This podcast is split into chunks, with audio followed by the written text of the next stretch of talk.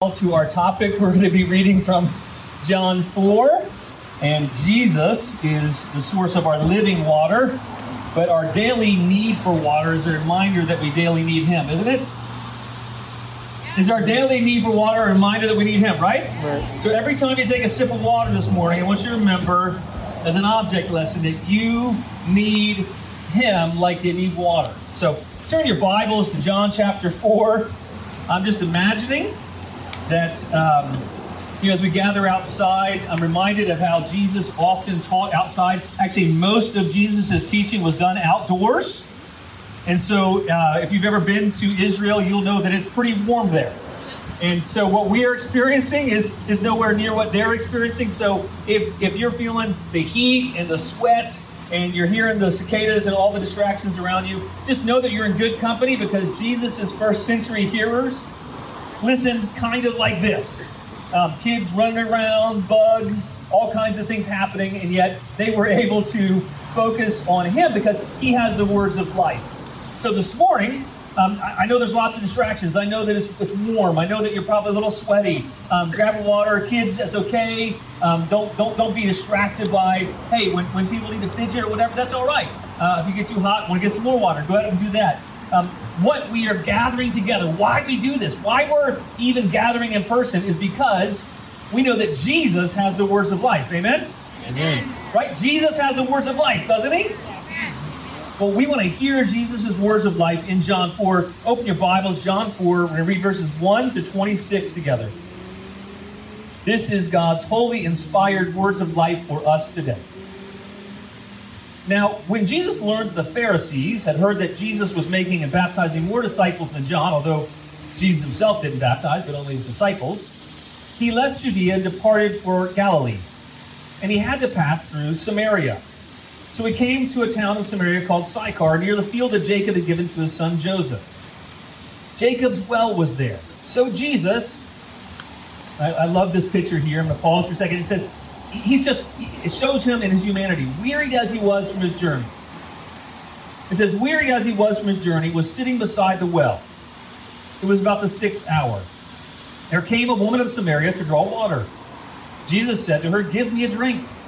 For his disciples had gone away into the city to buy food. And the Samaritan woman said to him, How is it you, a Jew, ask for a, a drink from me, a woman of Samaria?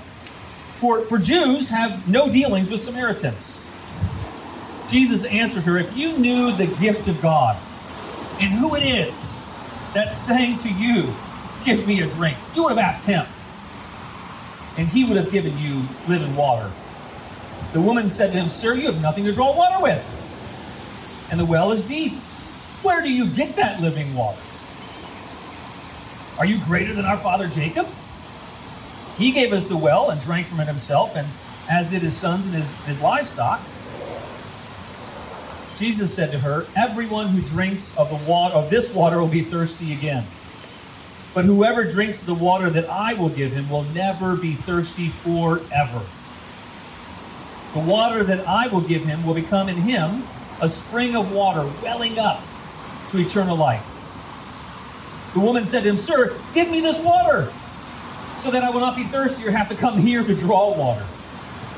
Jesus said to her, Go, call your husband and come here. The woman answered him, I have no husband. And Jesus said to her, You are right in saying, I have no husband, for you've had five husbands, and the one you now have is not your husband. What you said is true. The woman said to him, Sir, I perceive you're a prophet. Our fathers worshipped on this mountain, but you say that Jerusalem is the place where people ought to worship. Jesus said to her, Woman, believe me, the hour is coming when neither on this mountain nor in Jerusalem will you worship the Father. You worship what you do not know. We worship what we know, for salvation is from the Jews. But the hour is coming and is now here when true worshippers will worship the Father in spirit and in truth. For the Father is seeking such people to worship him. God is spirit. And those who worship him must worship in spirit and in truth. The woman said to him, I know that when Messiah is coming, and he who is called Christ, and when he comes, he will tell us all things. Jesus said to her, I who speak to you am he. This is God's living water for us today. Let's pray. Father, would you help us set aside all distractions? Lord, would you help us come like, like this woman heard you in this time? Would you help us come like those in the first century came, seeking you, setting aside all else because you have the words of life? God, would you penetrate our hearts and minds? Would you give us your life like fresh springs of water today? Lord, we need to be refreshed in you. We need your living water. We May we drink of the water that you have to offer us, Lord. May we worship you in spirit and in truth in response. Jesus' name we pray. Amen. Mm-hmm. Well, there is a, a kid's book that I, I read when I was younger. It's called Tuck Everlasting. Anybody here ever read that, Tuck Everlasting? I think they made a movie about it later. I'm not sure how it was, but it's a story of a young girl named Winnie. She's 10 years old. Her parents own these, these woods behind her house. She goes exploring the woods. She discovers this boy who appears to be about 17 years old, and he's he's sitting beside this tree, and the spring is coming out, and, and he's drinking from the spring, and she kind of surprises him, and she's thirsty. She asks him for a drink. He says, "No, you can't drink from this," and and she asks why, and eventually he tells her that this spring is actually uh, a spring of immortality. That if she drinks from the spring, she'll never die, and she'll be stay she'll stay 10 years old, so she can't drink from it. And so he keeps her from drinking. His his brother and his mother come and as they come up to her, they say, Oh no, you told the secret, so now we can't let her out because everyone will come and want the secret here. Everyone will come and want to drink of this water. If you guys drink of this water, everyone will want it. And so they kidnap Winnie and they take her back to their home. And what they don't know is that they, they kidnapped this, this young woman, and this guy with his yellow hat has, has been following her and he follows her back to the house and he hears the family's explanation of, of, what's going on. He hears the family tell about the fact that, that this spring needs to be protected, no one else can know, and this guy overhears that.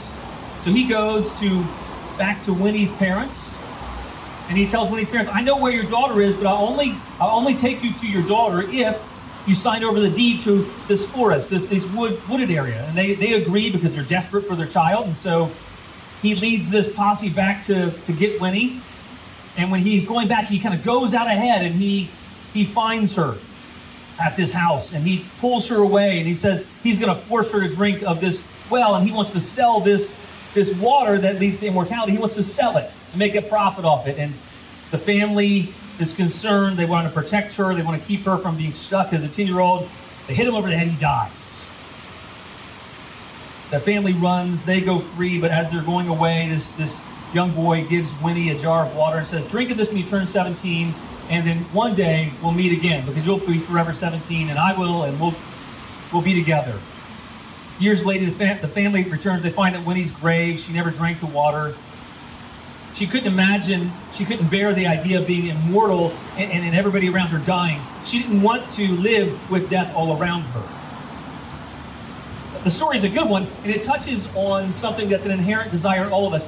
All of us want, and to some degree, this, this desire for immortality. But, but not with everybody dying around us, that would be miserable. But there's an inherent desire in all of our hearts for immortality.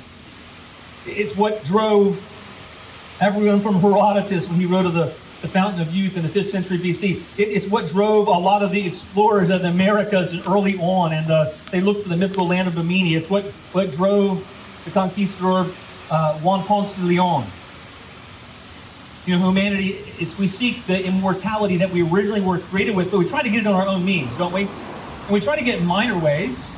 I'm, not picking on, on anyone who wears makeup, but you know, we try to look younger through makeup, through maybe cosmetic surgery, through diet, through exercise, through eating the right food, taking the right supplements, using the right oils, the right medicine, whatever means we can do. We try to conquer death, we try to conquer decay in our own lives. We want a sense of immortality. Um, even science, really, right now, trying to conquer all these different illnesses as if we can conquer death and live forever. But the reality is, we're not going to be able to do that on our own. We, we can't seek eternal life on our own. There is no eternal life apart from the life that God offers. It's not possible for us to secure life and happiness. That's what, that's what we're seeking. We want, we want fulfillment. We want life. We want happiness to its fullest. And, and yet we can't ever have that apart from Jesus. And, and like the Samaritan woman, we seek for that. She was, she was seeking for fulfillment for satisfaction in relationships. She's had five husbands so far. She's currently living with another man. She should have by now figured out that relationships don't satisfy. But she's still not learned that hard lesson. And a lot of us, we, we keep looking for satisfaction, for life, for fulfillments in things and people and relationships and money. And we, we try to surround ourselves. We go looking for satisfaction. We go looking for the water that our soul desires in all kinds of places. And that's what the story is about. It, it's about the deepest desire that all of us have, the thirst that all of us have to be satisfied, to be fulfilled. The thirst that we have to, to want to live forever in a happy way, without death, without decay. And yet we can't get that on our own. Jesus, he comes, he's come to this well. He had to go through Samaria. The, the Pharisees discovered that he was baptizing more people than John. He didn't want to have to deal with them. It wasn't his time yet to be confronted by them. He wanted to continue on his ministry. And so he's heading back home to his home, home area of Galilee. Judea was kind of a strip across Israel here, and then above it was Samaria, and above that was Galilee. And if you're going to get to Galilee, you either go all the way up, straight up through Samaria, or you got to go way around, and it's very inconvenient. So most people would actually choose to go through there. So Jesus is heading back to the land of Galilee, and he comes to this well, and I love the humanity. He's tired. I love that our Savior got tired. You can identify with us in every way. He's weary. He's hanging on the well. Maybe, maybe when he got to the well with the disciples, they all took a drink, and the disciples took the bucket into town, and they left him without the bucket to draw water. He's sitting there by the well. He's thirsty. He's tired. He's weary. Maybe he's like, "You guys go on ahead. You get the food. You don't need me to get the food. I'll hang here." Uh, they go ahead. This woman comes to him, and it's the middle of the day, and she's coming to draw water by herself, which is in of itself a little bizarre. You see, normally the women would come early in the day when it wasn't hot, and they get their water for the day to begin with. Or they come in the evening at the end of the day, and they replenish their store for the night. And yet she's coming, and she's coming alone. It probably signifies the fact that she wasn't accepted by society. She was an outcast. She wasn't part of the in crowd. Jesus sees this woman and he engages her in conversation, but it wasn't purposeless. It wasn't just because he was thirsty. He saw into her heart, and we've seen earlier in John that, that he sees people where they're at. He saw his disciples when he was afar off, when they were under a tree. He saw his disciples. He sees this woman. He saw what was going on. And we see that in this account, that he knew what was really going on. And so when he asks her for a drink, he's wanting to engage her in dialogue. He says, Give me a drink. And she's shocked. The Samaritan woman, she says, look at verse 8. How is it that you, a Jew, ask for a drink from me, a Samaritan? Well, first of all, it wouldn't be common for a man to engage a woman who doesn't know, a single woman at a, at a well while they're alone. so she's a little surprised there, but she sees maybe from his clothing that he might have some some different tassels or the like hanging from his robes. She sees that he's a Jew. She says, why, why in the world would you talk to me? We're the hated Samaritans. Now, the Samaritans were hated because originally, northern Israel and southern Israel, they broken off the kingdom of Israel and the kingdom of, of Judah. And, and then, around 400 years prior to this, the Assyrians had attacked. And they'd taken all the Jews out of Israel and they carried them away. And then they resettled the land of Samaria in the middle there. They resettled that land with, with people from five other nations. And so most of the people there were mixed breed. They were they weren't pure bloods. They weren't just Israelites. They were mixed. They weren't truly following God. They brought all this idolatry in, and they weren't worshiping the same God. They actually didn't believe the whole Old Testament. They only believed the first five books. They, they held that, that worship, true worship, could only be on Mount Gerizim. And so there were lots of differences between them, and they grew to hate each other. So she's shocked. Why would you want a drink from me when that's going to make you unclean? Because they believe that even touching something a Samaritan touch would make them unclean. And he wants to drink it. And so she's surprised. Why do you want to interact with me, an unclean woman, a Samaritan?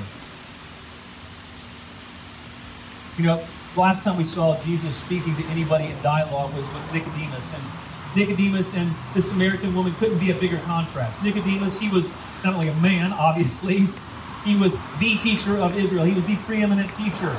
He was a Pharisee. He was he was perfect in the way he acted. He, he acted in every way righteously. He was not only that, he was a member of the ruling Sanhedrin.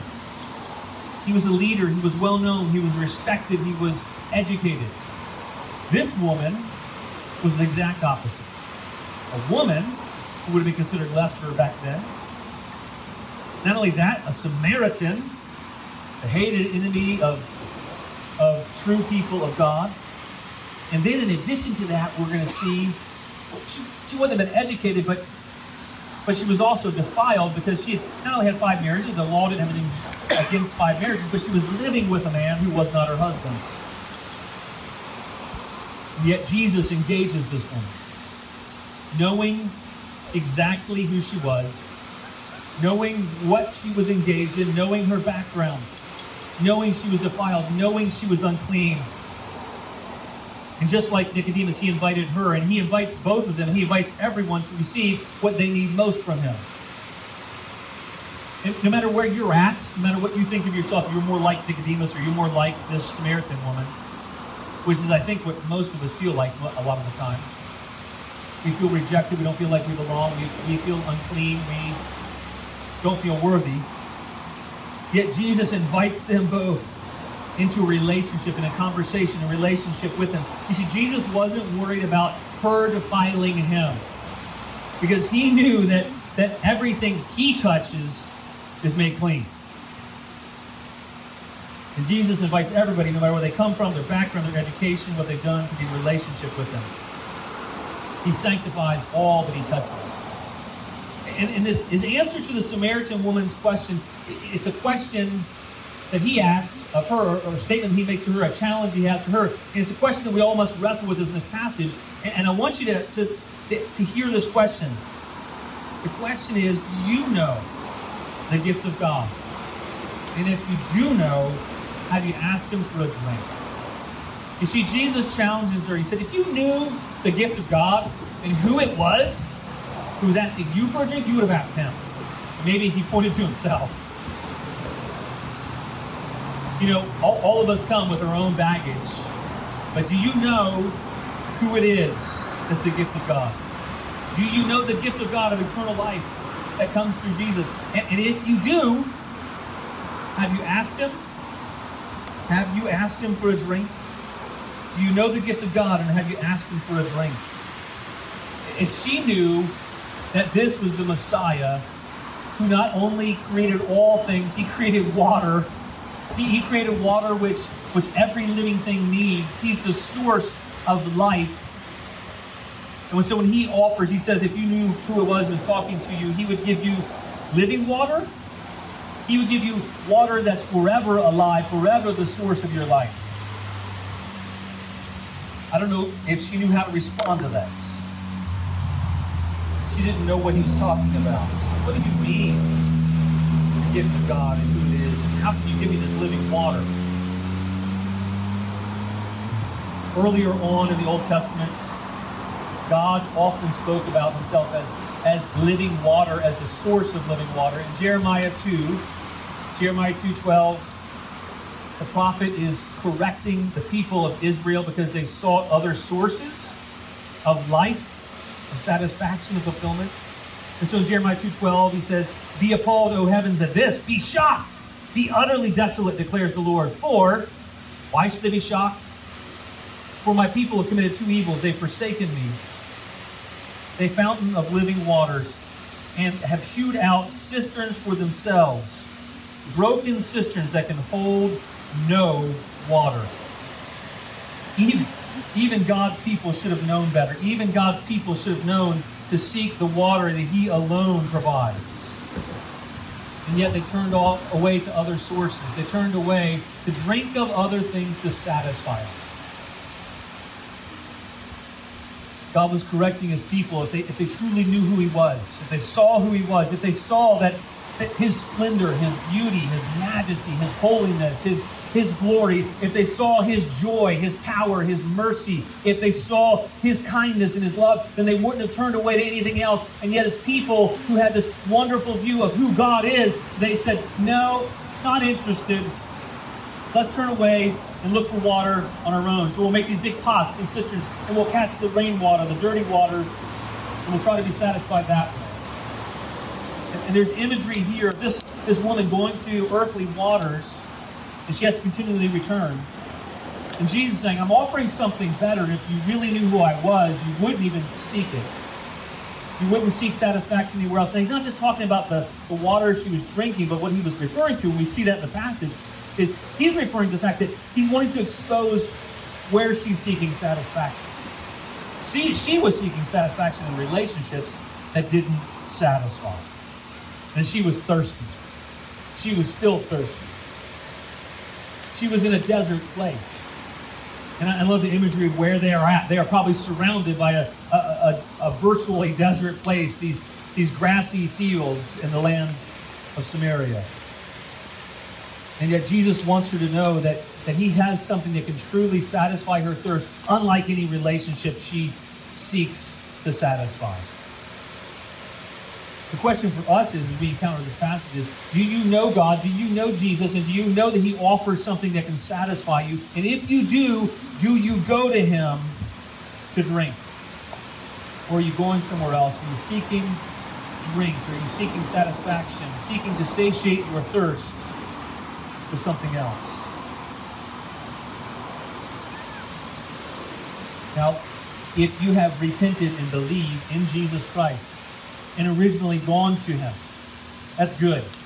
We're, we're, excited. I'm glad. That means that something has happened. That means the Holy Spirit has been put inside of you. And now you have this eternal life, this living water inside you that wells up, that's made you alive. And now you can be guaranteed you're going to live forever. But it doesn't stop with that. We're actually called to be continually filled with the Spirit, to be continually seeking His filling. Why? Because we need the satisfaction and the feeling that only He can offer. Question is, are you seeking Him to satisfy you? She's drinking from this physical well, coming back again and again and again, looking for sources of satisfaction, fulfillment, looking at relationships that won't ever satisfy. And the question for you is, where are you drinking from? That's the second question we have is, where are you drinking from? Whose water are you drinking? You know, when I was a kid, I drank from an old rubber hose off the back of my house. We'd go out and we'd play in the backyard. We'd get hot. We'd come up to the house. We'd run the water for a minute or two because it was boiling hot in the sun. And when it got cool, it was refreshing. We drank it, even though it tasted a little bit like rubber. It, it probably wasn't very good for us, but it wasn't our primary source of water normally. And so I don't think it hurt too many of us, at least not, not very much, right? You know? And um, you know, now I don't let my kids drink from the hose. I'm a little concerned. I don't want them to be like me. But it's not their normal source of drinking water. But if you grew up in Flint, Michigan over the last 30 years, it, it was their normal, their normal source of drinking water they didn't know was contaminated. Where they were constantly drinking from every day, what they thought was good for them was not. It, it, it contaminated their bodies, it polluted them, and, and many people in the last 30 years in Flint, Michigan have gotten sick. They didn't know that what they were drinking from could kill them. Jesus doesn't want this woman to be satisfied with drinking from relationships that can never satisfy. He doesn't want us to be drinking from polluted waters that can never satisfy. He doesn't want us to be looking to other sources and places for our satisfaction, fulfillment, to quench the thirst that's in the souls of each and every woman and man. You seek to draw from a well that will not quench your thirst. I know that I'm tempted to do that on a daily basis. I'm seek, I often seek to, to be fulfilled or satisfied by, oh, what are, what are people saying? Is anybody, is anybody liking something I put on social media? Or will people like this picture? Will they think I'm impressive? Or will people accept me? Will they, will they think I'm impressive? I look for those things to satisfy. I look to my marriage to satisfy me in a way it was never intended to my children, you know, my relationship with them. And, and when there's something, my relationship with them is difficult and it, I don't like it, I can become dissatisfied. Why? Because I'm looking to that as my source of satisfaction. How about you? Where do you look to to satisfy? Is it maybe your body image? What kind of shape you're in? Is it your education? Is it your position? Is it your role? Is it your friendships, your relationships, the group you're part of? what are you looking to? What water are you drinking from? Where are you looking to to satisfy? This woman, she looks at Jesus and says, You don't have anything to draw water with. She still doesn't get it that he actually has a water to satisfy that she doesn't know about. Where do you get this living water? You don't have anything, you don't have a bucket with you. Are you greater than our father Jacob? And what she doesn't know is that yes. This is Jesus who wrestled with Jacob when he was God the Son, not yet become flesh. This is the one who made Jacob. This is the one who created all of humanity. And Jesus says to her in verse 13, he says to her, Everyone who drinks of this water will be thirsty again. And I, I don't think he's, he's talking just about the physical water, but it's, it's a metaphor. Whoever drinks of this water will be thirsty again. Whoever drinks the water I give them will never be thirsty forever. Are, are you thirsty? Are you aware that you're thirsty? Are you aware that you have a, a, a, need and a longing for satisfaction, fulfillment that only Jesus can satisfy? And are you looking to Him to satisfy you? Any other source will not. He says, The water I give him will become in him a spring of water welling up to eternal life. You drinking from the old hose of entertainment or relationships or friendships or contaminated springs, what people think about you, contentment, peace through substances, thinking that if I can only feel good physically, then I'm going to be good. Drinking from the, well of accomplishments that's spoiled and full of dead things. We have an opportunity to drink the water that Jesus gives that's satisfying. He, he gives us a spirit. He makes us alive. He calls us to be born again. He gives us life each and every day. And maybe you've asked Jesus for a drink, but are you still going? Are you still continually asking? Are you seeking to be filled afresh with the water of His Holy Spirit?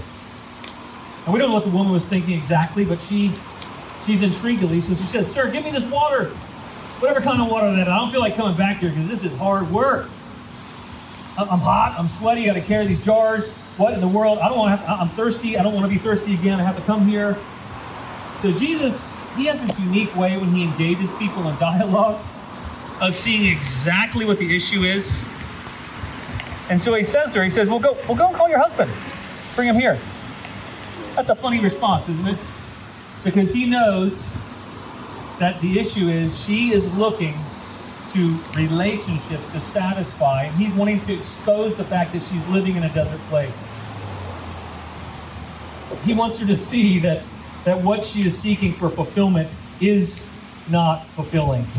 So she answers, she says, I don't have a husband. And she's being a little coy. She isn't exactly truthful with him. I don't have a husband. Well, that's true, he says. But you've had five husbands. He sees right into her heart. He says, and the one you're now with, that's not your husband. So she, her response, it's, it's almost comical. Sir, I perceive you're a prophet if somebody told you your life story, it, it, you, you might realize that they had received some kind of external education about you.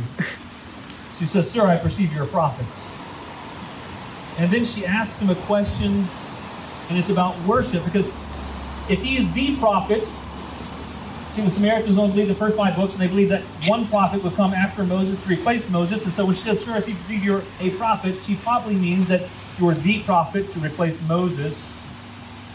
And if so, explain this because the biggest issue between the Jews and the Samaritans was the place where they worshiped. And so she has our fathers worship this mountain, Mount Gerizim. But you say Jerusalem is where people ought to worship. And she says, well, you know, if if you're if you're the Messiah, if you're the prophet, then explain to me really how we're supposed to worship, where we're supposed to worship. Explain to me that what does life look like if you're the prophet and we're supposed to worship God? How do we do that? Where is that? This, this place of worship was central to the whole belief system, and yet Jesus makes it clear that worshiping God is not about a physical location. And look what he says in verse 21. He says, Woman, believe me, the hour is coming when neither on this mountain nor in Jerusalem will you worship the Father. But he's saying the thing that separates Samaritans and Jews, the place of worship is not the issue at all. It's not about externals. You're making life about externals. You're making the life of worship about externals, and it's not that at all.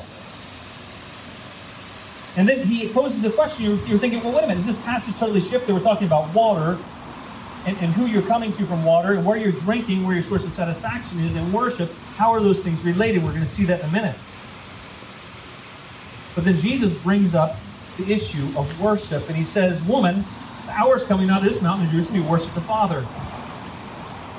He says, You worship what you do not know. We worship what we know for salvation from the Jews. And then he says, But the hour is coming when, and now is the true worship, was worship the Father in spirit and in truth.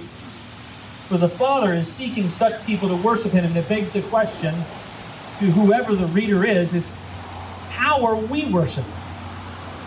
Are, are, are we worshiping the Father? And how are we worshiping? Are we worshiping in spirit and in truth? That's in spirit and, from the core of who we are and in response to the truth and truly worshiping Him as well. Not, not fakery, not externality, not an appearance of worship, but we want a life that's transformed by His life that enables us to have genuine worship and response. And that's the connection, really. If, we've been made alive in Him, if we drink His water, He makes us alive in a way that we can worship Him from the core of who we are. And, and we can worship Him for who He is. And we want to worship Him not only in spirit, but we want to worship Him truly in response to Jesus, earlier in John, He cleansed the temple. Later says, He said, Destroy this temple in three days, I'll raise it up again. He was telling you a time that he would replace the temple himself. And so, as he's telling this woman, it doesn't matter about those externalities. Why is that? Because he becomes the temple. Oh, everybody who's looking still, there's a, there's a popular teaching out there that, that we have to look for that one day when the physical rebuilding of the temple happens in Jerusalem, then the end times will be ushered in. We, we shouldn't be doing that. Why? Because Jesus already told that that, that that's happened. He is his temple. He is the temple. His temple has been rebuilt. He's ushered in these end ages when we can know God correctly through him. Some people today think that coming to him is all about externalities and the, the methodology of worship, how we worship. It becomes a central focus point and how you dress. And some people will be offended by the fact that I'm wearing shorts today. You know, uh, how we worship, the methodology, the practice, whether we're in a building, what kind of music we play, all those things are superfluous. They don't matter. It's not about a fancy show. It's not about production. It's not about lights. It's not how entertaining things are. It's not about whether we wear masks or don't wear masks, how we come to worship. Um, it's easy for us to let secondary matters distract us from actually coming to the one who's the source of living water. And so she's distracted by that. We can get lured in the same way to being distracted by forms of worship by our preferences, by methodology, by where we're worshiping. We can be lured into those false religion, really, of being distracted by all these things. It's easy to let secondary matters keep us from coming to the living water, from receiving from Him and worshiping Him. It's easy for our focus to get off on all these secondary things. And I'm actually concerned right now that not just for our church, but for the church, that it's easy to get distracted by all these secondary issues that can divide. Instead of focusing on, on the very one who gives us life, the one who gives us living water, we can get distracted by all these secondary issues. We can divide over things as silly as whether you wear a mask, don't wear a mask, um, what your political preferences are, what you think your perceived rights are or are not, what cause you are a part of. We can let all those things distract us, those things instead of turning us to want to seek Jesus for satisfaction, we can turn to those things for satisfaction and fulfillment. Those things can become a form of worship. And we think worship's about all those things. But much of the unhappiness, much of the problems, the struggles we have in life, it comes from when we worship something or someone else other than Jesus. When we seek satisfaction, fulfillment through other things. If we have these other things, then we'll be okay. If we have our way, our preferences, if we have our cause, we'll be good. And Jesus says, No, Come to me. And the Father is seeking not only you to drink of the living water I have to offer, but he's seeking those who respond to him in spirit and in truth. The Father is seeking people who will worship him in spirit and in truth. He tells them the hours come when worship's not defined by the location or methodology or a practice. It's, it's defined by whether you're coming to him who has living water and whether you're worshiping him for his living water in spirit and truth. Our worship matters to the Father. God's a loving Father. He wants what's best for His people. Do you know that all those lesser things that we seek to satisfy us, all those preferences, all those rights and desires we hold on to strongly that we think will make us happy, those are the things that tear us apart and that actually destroy our happiness. He says, don't drink from those other things. Don't seek those other things. Don't worship those other things. Come to me. Because God actually is eminently most concerned with our utmost happiness but our happiness is only found by drinking from Him and being in worship with Him. He wants what's best for us, and everything else is idolatry and leads to sin, hardship, suffering, and pain. And so you see those two things come together. We drink from other sources, those things are idolatrous. Worship's not about these things, it's not about externals, it's about drinking from Jesus, finding life in Him, looking to Him, and responding to Him in worship. We worship in spirit, God's spirit. He's not material in nature. We worship not in an earthly temple. This woman's still confused. She's still resisting a little bit. Look at verse 25. She says to him, I know the Messiah is coming.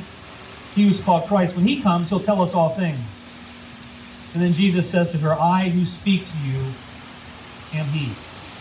Or, or more literally, the one who is speaking to you is I am. if you truly see who Jesus is, if you truly know him, if you see him for his goodness, if you see the fact that God Almighty loved you so much that even though you were in sinful rebellion against him, he sent his only son to become a man, to, to condescend to become man. He, he became human flesh, and he lived his life perfectly in your place, in my place if you see that he was reviled and despised and rejected for you, if you see him in all his glory, all his majesty, all of his holiness, and him giving all of that up, and if you know that he offers life in him by trusting in all the life that he lived, and by trusting in the death that he died to take the wrath that we deserve, why wouldn't you come to him? Why wouldn't you ask him for a drink? And, and, maybe you're a Christian here today. Maybe you've asked him for a drink initially, but you're still thirsty.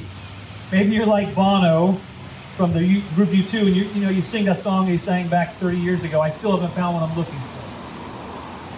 Maybe you feel that way, and it, I'd encourage you if you're feeling that way, if you're if you're feeling dissatisfied in relationships or where you're at in life, you're not going to be satisfied with any of those things. And you can be a Christian still and feel dissatisfied because you're tempted by these idolatrous desires, these, these false worship, and you want to look for satisfaction in other things. And so this morning we have a, a fresh invitation from Jesus to come to Him and to receive the water that He gives and to be satisfied in Him and to realize that we will be satisfied in Him. He alone will satisfy, give us joy and peace and happiness and fellowship. And the relationship alone that satisfies in Him alone. So today I encourage you to, to get your water, and as you're taking a drink, I want you to be thinking of that you need Jesus more than you need this water. Because He is the source of our true life. And then if, if we're drinking of Him, you're going to find that it overflows in worship to Him. So let's let's do that together practically. Have the band go ahead and come up, and we'll close with a worship song. Phil, can you actually close with He Will Hold Me Fast? Is it okay? Excellent. Let's pray, and then the band will sing. Father, I pray that you reveal to us where we are looking for water. Lord, where we're thirsty, where we're dissatisfied with our lives, where we're seeking satisfaction, fulfillment. I pray that you reveal that, and I pray we will seek that satisfaction, fulfillment in you. Jesus, right now, I pray that supernaturally by your Holy Spirit, you would fill us, fill your people with your Spirit. Give us more of your living water. Lord, for those who do not yet know you, Lord, I pray that you would make them alive and fill them with water to begin with, and that there would be joy everlasting as a result. God, I pray that, Jesus, we would, as we are worshiping, I pray we set aside, set aside any satisfaction in lesser things. We would confess that to you. And that, Jesus, we would be satisfied in your living water, the life that you give. And God, I pray that you would enable us to drink deeply from you again and worship you in response. In Jesus' name we pray. Amen. Let's stand and sing.